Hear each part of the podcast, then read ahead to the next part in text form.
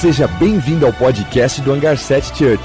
Nós amamos a Deus, amamos as pessoas e transformamos o mundo. Esperamos que essa mensagem possa tocar o seu coração e te aproximar de Jesus. Aproveite!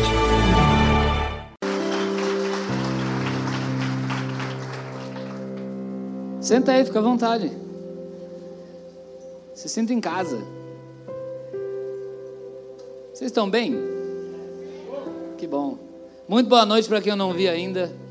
Eu tentei ficar lá na frente, mas como a Keila falou, realmente não é fácil mesmo não, cara. Pregar três vezes no dia, experiência muito boa para mim. O Juan falou, é, Neto, prepara seu cardio que você, que você tá pego. Eu falei, é verdade. Uau! Quem tava aí na, na, na sessão anterior? Massa, né? Você é louco. Bom, quando o Juan falou assim, Neto, você pode me cobrir, eu vou para Taubaté e tal, minha agenda não, não bateu. Eu falei, claro que eu posso. E isso ele me falando no, na sexta-feira à tarde. Falou, não, me cobre. Eu falei, beleza. Aí, na sexta-feira eu viajei para Santos com o Primavera, a gente teve um jogo lá. E eu falei, eu falei assim, ah, vou fazer a palavra durante a viagem, vai dar, né? Aí não deu. Aí chegamos no hotel lá, eu falei, ah, quando chegar no hotel vai dar. E um monte de pepino não deu. Aí teve o jogo, eu falei, ah, depois do jogo, na volta, eu faço, né? Aí não deu também, porque eu dormia a volta toda.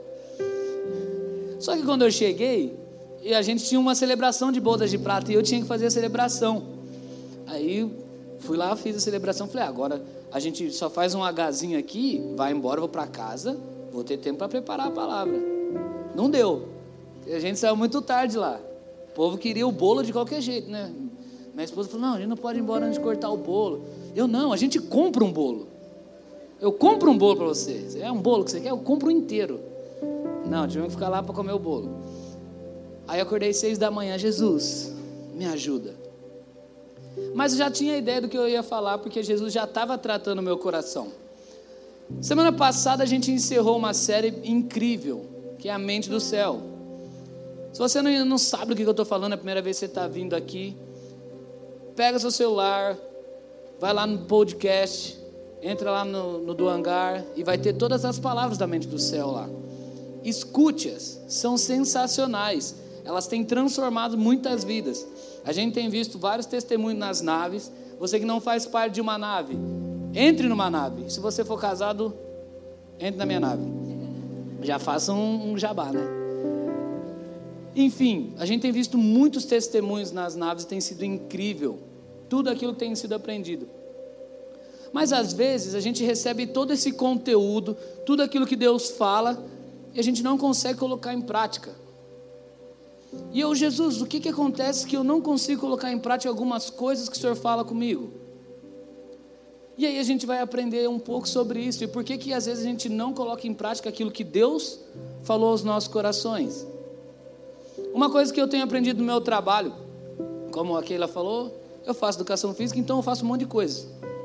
Eu tenho vários trabalhos, quem faz educação física tem muitos trabalhos. Eu trabalho na academia de crossfit e também trabalho lá no Primavera. E lá no Primavera tem uma guerra entre os intelectuais e os caras que jogaram. Então, tipo assim, tem a galera acadêmica, a galera que foi jogador, e aí quem foi jogador fala assim, é, você não sabe de nada, nunca jogou. Na teoria, a prática é outra. E aí a galera que, que estudou falou, é que você não sabe de nada, você só jogou, não estudou. E aí tem a galera que é meio termo, que é que eu faço parte. Eu joguei e estudei. E a gente fica assim, é verdade. No futebol, a teoria, ela ajuda. Mas na prática é outra, porque o futebol é muito variante. Porém, quando eu, eu olho nesse, nesse contexto, esse contexto é terreno. Mas quando eu venho no contexto e olhando para a Bíblia, a teoria, a prática é certa. Se a gente seguisse o que Deus fala através da palavra, com certeza estaríamos muito melhores hoje. Mas nós, desde o início, a gente insiste em não cumprir aquilo que foi instruído a nós através da pessoa de Deus. Então a gente tem que parar com essa ideia de que na teoria a prática é outra, porque a gente acaba se frustrando, porque a gente não vive o que Deus falou, porque a gente não obedeceu. Só que a gente fica assim, ai meu Deus, não vivo, não acontece.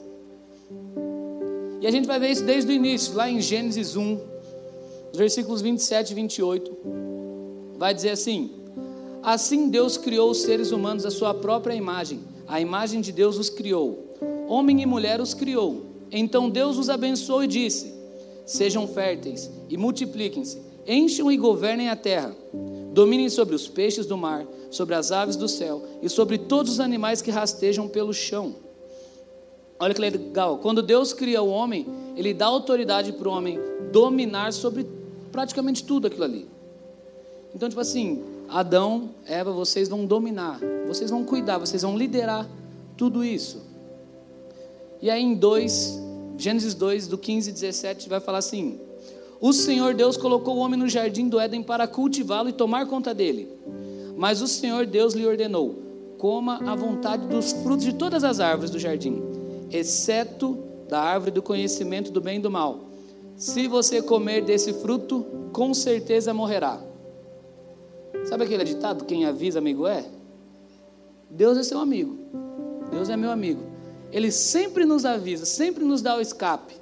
Romanos vai falar que Deus sempre dá o escape, mas eu não sei o que acontece com a gente. É a mesma coisa você falar para uma criança: não põe o dedo na tomada. Parece que ela entende: não, eu preciso pôr o dedo na tomada. A gente às vezes é como criança, a gente insiste em errar, a gente escuta a instrução dos nossos pais e decide errar, decide desafiar, né, uma ordem, decide não ser submisso a uma ordenança. E Deus fala assim para Adão: cara, tem um trilhão e quatrocentos e vinte e dois mil árvores aí, você pode comer de todas, de todas, só de uma que você não, não pode comer, porque você vai morrer, com certeza você vai morrer. E Adão, aquele cara que foi chamado para dominar, que foi chamado para liderar, ele não conseguiu dominar a si mesmo. Ele que tinha autoridade para cuidar de tudo, praticamente tudo ali, ele não conseguiu cuidar dele mesmo. E quantas vezes a gente não tem vivido dessa forma? A gente quer cuidar de tudo, mas não, não tem controle sobre as nossas vidas. A gente gerencia várias coisas, mas não gerenciamos a nossa própria casa. Como que nós temos vivido os últimos tempos, os últimos meses? Será que temos sido produtivos ou não? Tiago, ele vai contrastar isso. Tiago três, do sete ao dez vai falar assim, é algo muito incrível, muito forte, mas muito incrível. O ser humano consegue domar toda espécie de animal, ave, réptil e peixe, mas ninguém consegue domar a língua. Ela é incontrolável e perversa, cheia de veneno mortífero. Às vezes louva nosso Senhor e Pai, e às vezes amaldiçoa aqueles que Deus criou à sua imagem. E aí na sequência fala assim, que a bênção e a maldição... Não, não tem aí. Que a bênção e a maldição estão saindo do mesmo lugar, e isso está errado. Quantas vezes nós não vivemos assim também? A gente vem aqui na igreja, a gente adora o Senhor, a gente canta para Ele, a gente fala que ama Ele, a gente adora Jesus. Mas na segunda-feira, no trânsito, a gente já, na primeira freada brusca, já abençoa o irmãozinho daquele jeito. A gente começa a difamar aquele que foi criado à imagem e semelhança de Deus, porque nos falta algo, porque nos falta domínio próprio. E a língua é, é, é sensacional. Provérbios vai falar que a palavra, ela tem poder sobre a vida e sobre a morte, e nós colheremos daquilo que nós estamos plantando. O que tem saído de nossas bocas, palavras de vida ou palavras de morte? Muito mais importante daquilo que você digita no seu Insta é aquilo que você fala com a sua boca. Porque nós digitamos versículos, mas criticamos nossos irmãos. Nós precisamos mudar a nossa mentalidade, começar a ter domínio próprio, a escutar aquilo que o Espírito Santo fala para a gente, para que a gente consiga colocar em prática. Porque aquele que ouve e coloca em prática é tão sábio quanto aquele que constrói a casa sobre uma rocha. E aí a gente consegue estender esse domar a língua para as atitudes. Porque a gente consegue dominar várias coisas, mas às vezes as nossas atitudes, elas não são daqueles que a gente deseja revelar. Às vezes o desejo do nosso coração é revelar Jesus, mas as nossas atitudes demonstram que talvez nós não entendemos o que é ser filho de Deus. E eu falo isso de causa, causa própria. Eu sou um case muito bacana, principalmente no trânsito. Eu não sei se isso acontece com você, mas comigo acontece. Toda vez que eu saio de casa, parece que, que tem que entrar algum senhorzinho na minha frente para dirigir. E eu sempre vou chegar atrasado. E aí eu fico como? Estressadão. Sim, é, a pessoa que vos fala, que está pregando a palavra de Deus, se estressa. Não sou um anjo. Sou apenas um discípulo de Jesus querendo se parecer com ele. E me estresso e falo com a pessoa do carro da frente. E falo com o meu carro. E não falo com aquele que eu deveria falar. E quantas vezes a gente não é assim? Existe um problema, em vez de a gente procurar a orientação daquele que é o verdadeiro conselheiro, a gente procura orientação daquela página do Face, a gente procura orientação naquele site, a gente vai procurar orientação na primeira informação que a gente encontra, mas a gente não busca na palavra. E por isso, às vezes a gente não está vivendo aquilo que era para estar vivendo há anos. Você parou para pensar que Jesus concluiu o ministério dele em três anos? Porque ele sempre ouvia e praticava, ouvia e praticava, ouvia e praticava. Mas o povo ficou no deserto durante quarenta anos, porque ficou rodando e fazendo a vontade própria. Às vezes nós estamos rodando, rodando, rodando, sendo que era para a gente concluir coisas em três anos. Mas nós não colocamos em prática aquilo que ouvimos. Para e pensa, olha para trás, três anos atrás, tudo aquilo que Deus te falou, será que você colocou em prática? Porque quando eu olho para trás e começo a pensar, cara, se eu tivesse sido obediente aqui e aqui nesse ponto, talvez eu, eu estaria muito mais além do que eu estou hoje. Eu teria avançado muito mais, não só no meu casamento, nas coisas que eu, que eu tenho conquistado com a minha esposa, mas eu digo de reino de Deus, de pessoas sendo alcançadas, de vidas sendo transformadas. Mas às vezes a gente escuta e não pratica. E quando nós fazemos isso, somos tão tolos quanto a pessoa que constrói uma casa sobre areia, porque não tem alicerce nenhum. Mas é engraçado, porque quando nós não temos domínio próprio, e a gente vai entrar na parte dos frutos do Espírito agora. O que é você não ter domínio próprio? É como você ter um caminhão que anda muito rápido, tem muito poder, mas de pneu slick. Ou seja, você tem poder, mas não tem controle. E poder sem controle é igual a nada. Nós precisamos controlar aquilo que nós temos como poder em nossas vidas. Senão nós entraremos em colisão com alguma coisa ou sofreremos acidentes.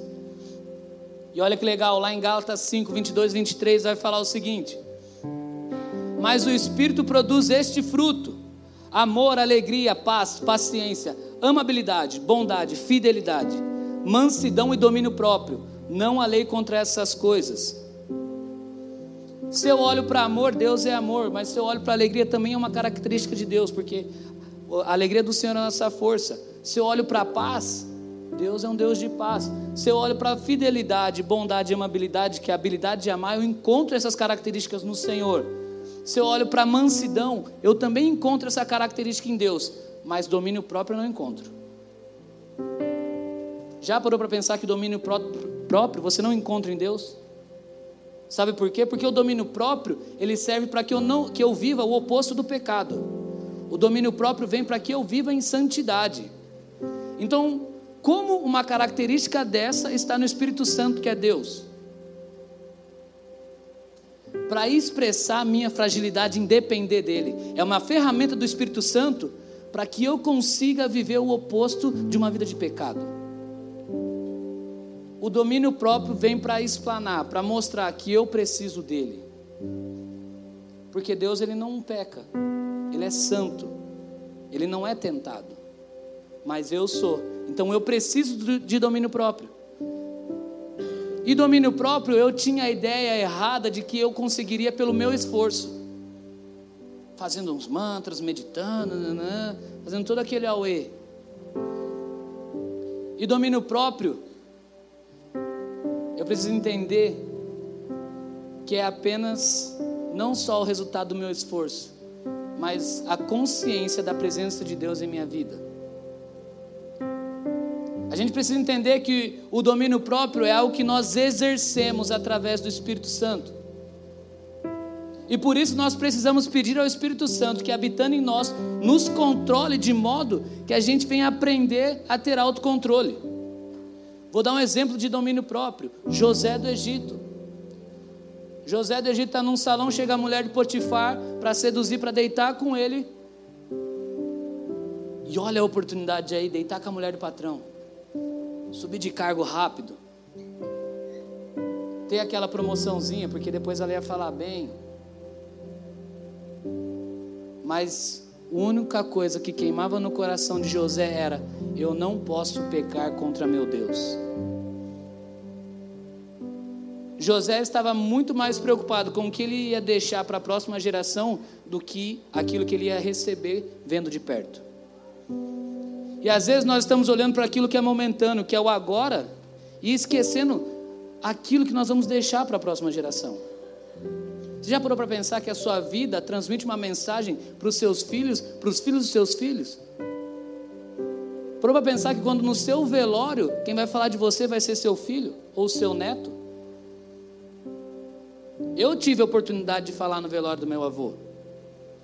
E eu tive a oportunidade de falar: o meu avô, ele viveu anos com a minha avó e nunca desrespeitou ela. Por isso eu consigo me espelhar nele, porque ele deixou um legado para mim. Mas e nós, o que deixaremos pra, para os próximos? Porque se eu sou fiel no pouco, eu sou fiel no muito. É uma questão de caráter. Mas se eu não sou fiel no pouco, eu vou chegar no muito. Mas quando você chegar no muito, que mensagem você vai transmitir? Que mensagem nós vamos transmitir? De integridade? De caráter? De fidelidade? Qual mensagem queima no nosso coração para transmitir quando nós chegarmos no monte de influência qual nós somos chamados? Porque se Deus te deu uma promessa, Ele vai cumprir, Ele vai te colocar lá, mas se manter lá é difícil.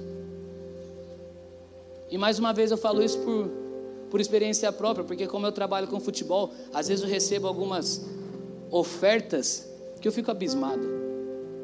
Tem muito pai sem noção que quer realizar o sonho do filho à força, não deixa o filho se esforçar e quer cortar o caminho, quer antecipar o processo e acaba oferecendo mundos e fundos para ver se compra. E isso acontece muito. Graças a Deus eu trabalho num clube onde o gestor ele é muito íntegro. E todo o grupo onde a gente trabalha também é, e a gente preza por isso. E é muito legal a mensagem que a gente transmite para os meninos, porque isso influencia eles, e eles são mais íntegros na casa deles, eles são mais íntegros com os pais, eles começam a refletir aqueles que são uma influência para eles.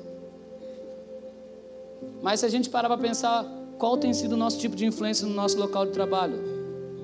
Quantas pessoas reconheceram em nós, ou conheceram através de nós, a pessoa de Jesus Cristo? Porque, sério, é muito fácil ser crente aqui. É muito fácil ser filho de Deus aqui nesse ambiente de adoração, nessa casa incrível, com um telão, a gente cantando músicas lindas, a Carol cantando demais, tecladinho aqui, Espírito Santo fluindo.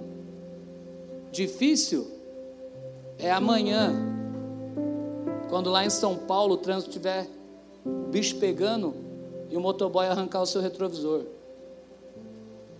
Difícil é você estar indo para o trabalho, ali na fila do objetivo ali, o carro te fechar. Difícil é você ir no, no mercado, no caixa rápido, e ter um carrinho cheio. E você não falar, como é que esse cara está fazendo um carrinho cheio no, no caixa rápido? E você não se estressar. Isso é difícil. Por quê? Porque nos falta domínio próprio. Sabe, quando Deus me deu essa mensagem, né, faz uns dois meses que eu estou passando por um momento muito Não posso falar que é bacana, porque está sendo muito correria para mim e para minha esposa.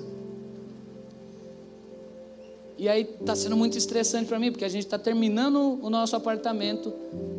E meu Deus do céu, quanto mais próximo terminar, mais coisa tem para fazer. Eu não sei quem já construiu aí. Tudo é mil reais. Tudo é dez mil reais. Nossa. Fui, comp... Fui comprar um forno elétrico. Não sei quem já comprou forno elétrico aqui.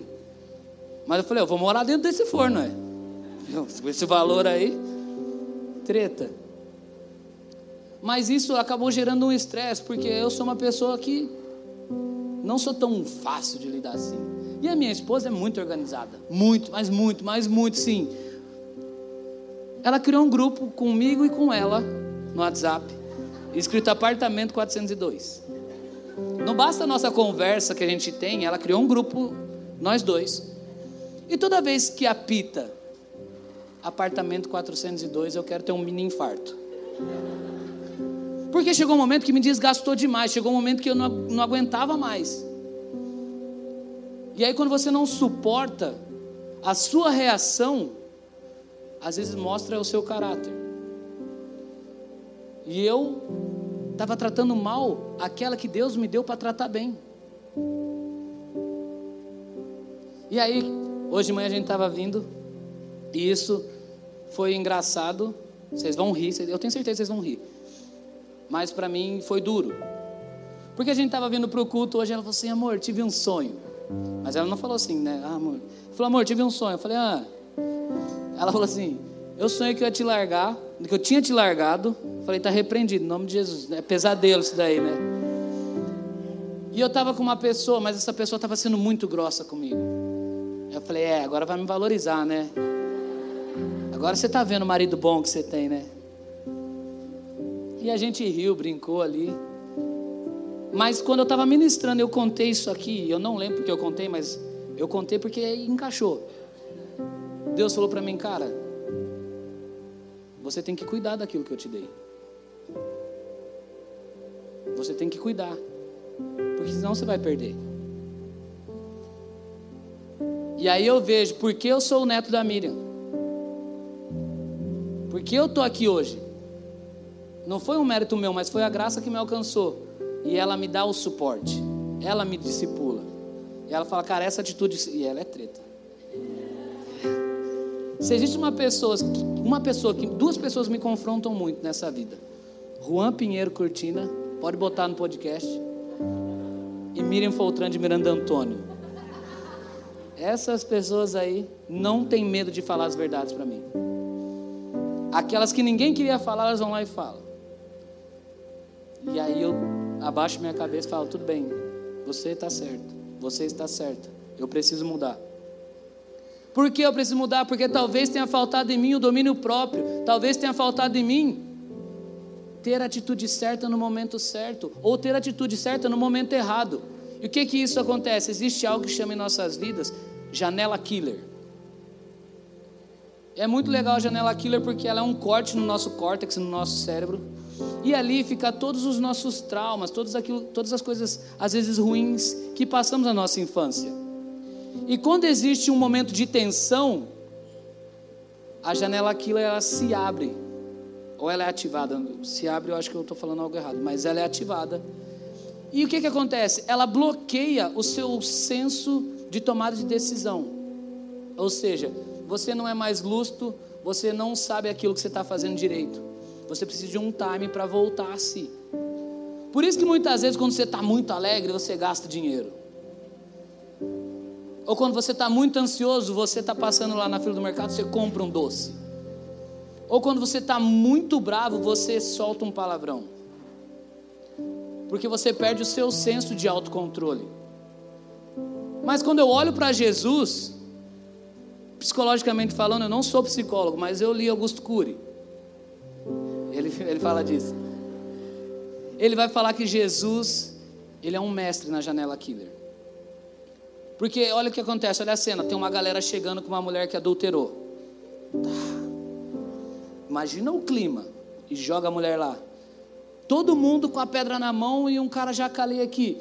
Jesus, ela foi pega em adultério, temos que apedrejar, está na lei. Eu me coloco no lugar de Jesus sem o autocontrole. Primeira coisa que eu faço, Neto, sem o Espírito Santo sobre mim, vamos tacar pedra. Está escrito na lei aí? Vamos tacar pedra. Que eu? Chamar a responsa para mim? Hum, vamos tacar pedra. O que que Jesus faz? Agacha. Escreve no chão. Tem um tempo para a galera começar a pensar. E Jesus está mostrando para nós de forma prática o que nós devemos fazer quando esse tipo de situação chega em nossas vidas. Porque ele tem um tempo para tomar uma decisão. A ansiedade dos caras batendo aqui.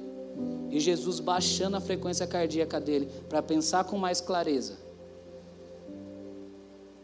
E quantas vezes nós, num momento de estresse, a gente estoura. Jesus levanta e fala: quem, quem tem pecado que atira a primeira pedra. Não foi contra a lei, resolveu o problema, amou aquela mulher, não errou. Ah, mas você pode falar: ah, ele é Jesus, eu sou o Joãozinho, eu sou a Mariazinha, eu sou estressadinho mesmo. Vou contar um caso meu. Estou indo trabalhar alguns meses atrás, não sei quem já notou, mas a minha moto é meio tortinha, né? Se um dia você quiser dar um rolê nela, eu tenho uma motinha. Estou indo trabalhar, virei a esquina de casa e estou indo lá. Ah, uma mulher passa no pare, não para. Na hora que eu estou chegando perto do carro, eu pensei: ué, ela não parou. Mas na hora que eu pensei isso, já era, já estava batendo no carro, voando sobre o para-brisa, quebrando o para-brisa, caindo do outro lado. Não morri. Falei: bom, pelo menos não morri. Mas eu poderia já levantar aqui, ó, tirando o capacete e quebrando o retrovisor. Tipo, você tá louca? Você não viu o pare? Você tá cega? Olha minha moto, quem que vai pagar agora? Dá o seu documento, dá o seu documento, dá o seu documento. Cheio da razão. Cheio do poder. Podendo ofender ela. Podendo fazer um auê. Querendo gravar o carro, fazendo tudo. Claro que quando acontecer um acidente, tira foto do documento, faz todo o procedimento, tá certo? Não estou pedindo para você não fazer isso. Mas querendo exercer poder sem controle, querendo diminuir para conquistar alguma vantagem. Mas algo aconteceu naquele momento, algo do meu inconsciente. Tá, eu, primeiro, né, eu já tinha sofrido um acidente de moto antes, então eu verifiquei, né, fiz um autoexame, tipo, será que quebrou alguma coisa? Vou tentar mexer meu braço, tentar mexer minha perna aqui. Ah, beleza, tá tudo bem, estou ralado só. Na hora que eu levanto, que eu tiro o capacete, tinha uma mulher e uma menina no carro, brancas, duas, duas almas ali, ser vivente. E aí ela abriu a porta assim, e a minha primeira reação foi: filha, filha, eu, eu pensando hoje de manhã, eu chamei a mulher de filha, filha, aí eu falei assim: filha, o que que você está fazendo? Você não viu a placa? Poderia ser um ônibus. E ela: pelo amor de Deus, me desculpa, eu realmente não vi. Eu não lembro muito o que ela falou. Eu pensei que não estava vindo ninguém. Não estava melhorando a situação. Mas eu falei: não, tá tranquilo, tá tudo bem. Vamos encostar o carro aqui, vamos resolver isso sem problema. Tá tudo bem com você? Tá tudo bem com a sua filha? Mas se fosse em outros tempos, sem entender o que é a mentalidade dos céus, ah, o pau tinha torado. Já queria fazer B O, já queria não sei o que lá. A gente teve que fazer porque entra na questão de seguro e tudo mais. Mas já queria dar showzinho, queria extravasar. E a gente não é chamado para dar showzinho, a gente é chamado para amar as pessoas. Porque a nossa atitude, num tipo dessa de ação, mostra de quem nós somos filhos. Quando eu chamei ela de filha, e aí eu lembrei isso hoje, eu estava falando inconscientemente: ei, você faz parte da minha família, porque o meu pai me adotou, o meu pai pode te adotar também. Nós carregamos um encontro com Deus para o próximo. Em nós existe um encontro com Deus que o próximo necessita. E às vezes esse momento de tensão é que determina se essa pessoa vai adorar a Deus a partir de amanhã ou não vai querer saber mais de igreja. Qual que é o tipo de atitude que nós temos tido nesses momentos mais tensos de nossas vidas? Qual que é o tipo de atitude que nós temos quando alguém nos ofende?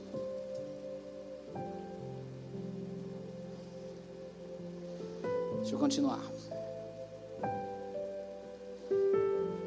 Sabe, Segunda Pedro vai falar, tem um texto incrível, eu fazia muito tempo que eu não lia ele, e fala assim, a gente vai ler do cinco ao nove. Diante de tudo isso, esforcem-se ao máximo para corresponder a essas promessas. Acrescentem à fé a excelência moral, à excelência moral o conhecimento, ao conhecimento o domínio próprio, ao domínio próprio a perseverança, à perseverança a devoção a Deus, a devoção a Deus, a fraternidade, e a fraternidade, o amor. Quanto mais crescerem nessas coisas, mais produtíveis e úteis serão no conhecimento completo do nosso Senhor Jesus Cristo. Mas aqueles que não se desenvolvem desse modo são praticamente cegos, vendo apenas o que está perto e se esquecem de que foram purificados de seus antigos pecados.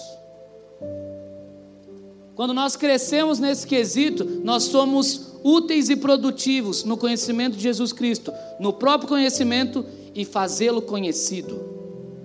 Nós somos úteis, nós produzimos mais, mas quando nós não nos desenvolvemos nisso, nós somos como cegos, que só vê aquilo que está perto. Tipo, nossa, estou vendo um borrão aqui, vou tropeçar. A verdadeira cegueira é olhar para o mundo sem esperança. Quando nós acordamos, se nós não acordamos cheios de esperança em transformar o mundo ao nosso redor, algo está errado em nossas vidas. Porque Deus não renova a misericórdia dele na sua vida à toa. Deus não renova a misericórdia e o amor dele na minha vida toda manhã à toa. Ele está falando, Neto, você tem mais uma oportunidade de transformar o mundo de alguém hoje. Pare de desperdiçar a oportunidade. Excelência moral, conhecimento, domínio próprio, perseverança, fraternidade e amor. Excelência moral, primeira Coríntios seis, doze vai falar, tudo me é lícito, mas nem tudo me convém. Existe um padrão moral do céu de comportamento. Conhecimento, João oito, trinta e dois, e conhecereis a verdade e a verdade vos libertará. O domínio próprio, que é a consciência da presença de Deus, que me convence de não cometer o pecado, lá em Salmo cento e trinta e nove, versículo sete, vai falar, para onde eu fugirei da sua presença? E se a gente lê o Salmo cento e trinta e nove, eu recomendo que seja lido, vai falar, eu posso subir no mais, na mais alta montanha, ou descer no mais profundo vale, e ali você estará. A perseverança, Lucas vinte e um, dezenove vai falar, ao perseverar você vai obter vida. E a vida que Jesus nos promete é uma vida abundante, uma vida plena nele. A fraternidade, João dezessete, versículo vinte e dois, para que nós sejamos um, nós nele e ele em nós. Fraternidade é família. Por isso que inconscientemente, quando eu olhei para aquela mulher, eu falei, filha, porque o desejo do meu coração, o desejo de Deus, do Espírito Santo, foi expresso de forma inconsciente, inconsciente, tipo, eu desejo que você seja da minha família, filha, você é filha, esse acidente não aconteceu à toa, você é filha. E amor é a expressão de Deus, porque Deus é amor. Primeira João quatro, dezesseis. E sabe, Eu, eu pontuei cinco coisas que a gente tem que fazer para colocar em prática aquilo que a gente aprendeu na série Mente dos Céus. Então a primeira atitude que você tem que ter quando acontece alguma ação que vai determinar uma reação na sua vida, a primeira atitude é ore, ore, ore. A segunda atitude, não toma uma decisão precipitada. Não saia fazendo sem ter discernimento. Pergunte ao Espírito Santo qual decisão você deve tomar. A terceira, respire. Organize as suas ideias. Organize a sua mente. Pense de forma clara qual vai ser o próximo passo que você vai tomar. Não seja inconsciente. mas tenha o raciocínio. A mente de Cristo, ela é acessada através do Espírito Santo. Por isso que o primeiro ponto é orar. E a minha oração tem que ser: Espírito Santo, o que, que eu vou fazer? Eu vou respirar até ouvir a sua voz, que é o quarto ponto. Escute a voz de Deus. Sintonize a sua mente com a mente de Cristo. Deus sempre está falando. E quando Ele falar, obedeça a voz de Deus. Obedeça a voz de Deus. Não seja aquele que ouve e não pratica, mas seja aquele que escuta e pratica. E eu queria convidar você a ficar de pé.